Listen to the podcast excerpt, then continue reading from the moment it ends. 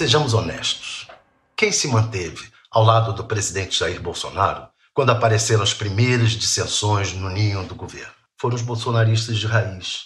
Quando o ex-ministro Gustavo Bebiano e os deputados Alexandre Frota e Joyce Hasselmann romperam com o governo, ou foram rompidos, sei lá, quem ficou ao lado do presidente foram os bolsonaristas de raiz.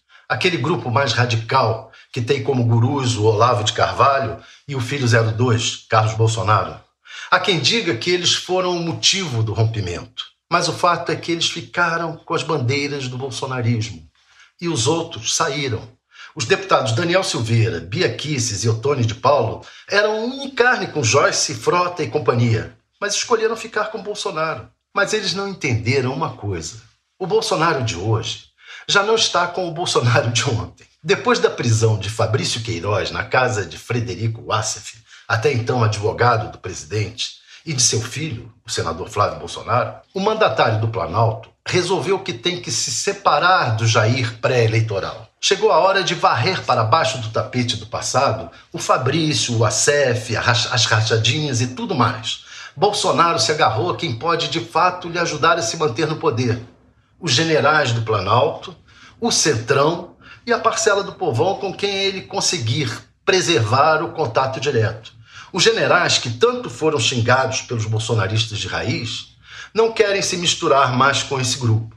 Atribuem a eles os principais problemas do governo, além das denúncias, como desacertos no Ministério da Educação, na cultura, no meio ambiente e, sobretudo, no Congresso.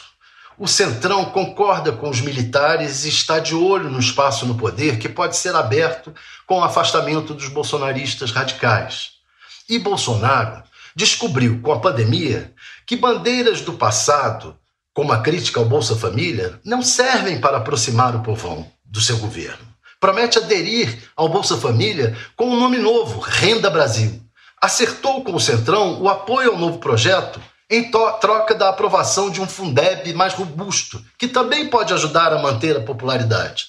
Os bolsonaristas de raiz não entenderam ou não gostaram dessa virada do presidente. Na votação do Fundeb, a vice-líder do governo, Bia Kisses, votou contra o acordo acertado pelo líder, Major Vitor Hugo, e pelo ministro da Coordenação Política, o general Luiz Eduardo Ramos. Resultado: foi afastada da vice-liderança. Daniel Silveira e Otônio de Paulo também já haviam sido afastados da vice-liderança. Daniel Silveira chegou a apontar o general como quem deu a ordem para abrir espaço ao Centrão. Otônio de Paula saiu também a pedido do general depois que xingou o ministro Alexandre, de Moraes, do Supremo Tribunal Federal, de cabeça de ovo, cabeça de piroca e canalha. Eles não entenderam que se tiver que escolher entre Bolsonaro ou bolsonarismo, o presidente ficará consigo mesmo. As favas com ideologia. Aliás, é bom o ministro Paulo Guedes ficar esperto. Bolsonaro nunca foi um liberal, tornou-se assim por causa dos ventos liberais do momento pré-eleitoral passado.